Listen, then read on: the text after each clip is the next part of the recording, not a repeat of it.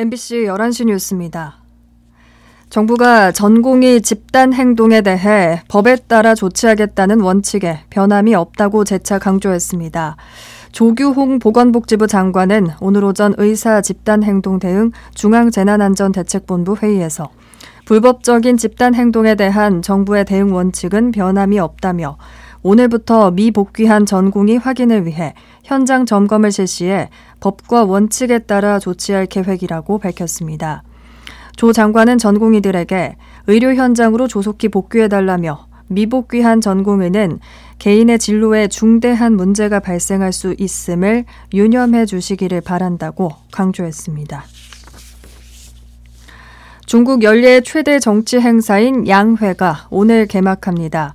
지난해 양회를 통해 시진핑 3기가 공식 출범한 만큼 올해 양회는 경제 회복 등 내정 문제에 초점을 맞출 것이란 전망입니다.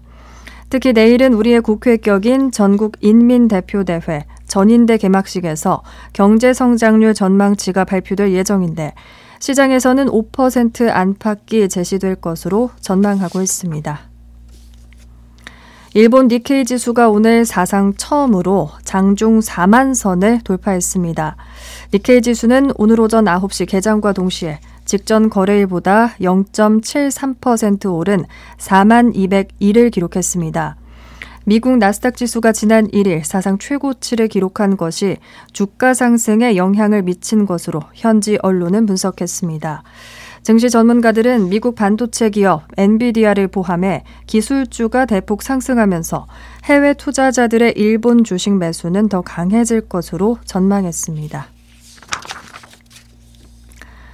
하이브리드 차와 전기차, 수소차 등 친환경 차의 국내 차량 등록 대수가 지난해 처음으로 LPG차를 앞선 것으로 나타났습니다.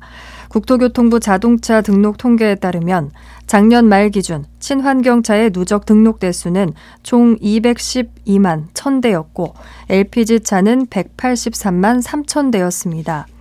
친환경차와 LPG차의 누적 등록 대수가 역전된 것은 지난해가 처음으로 누적 등록 비중도 친환경차 8.2%, LPG차 7.1%로 지난해 처음 뒤집혔습니다.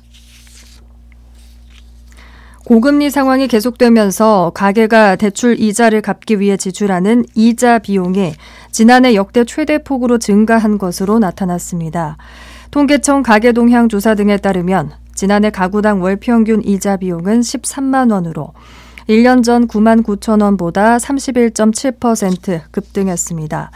이는 통계청이 가계 동향 조사를 시작한 2006년 이래 가장 높은 폭의 증가로 같은 기간 소비 지출 증가폭 5.8%에 5배를 넘어선 수치입니다.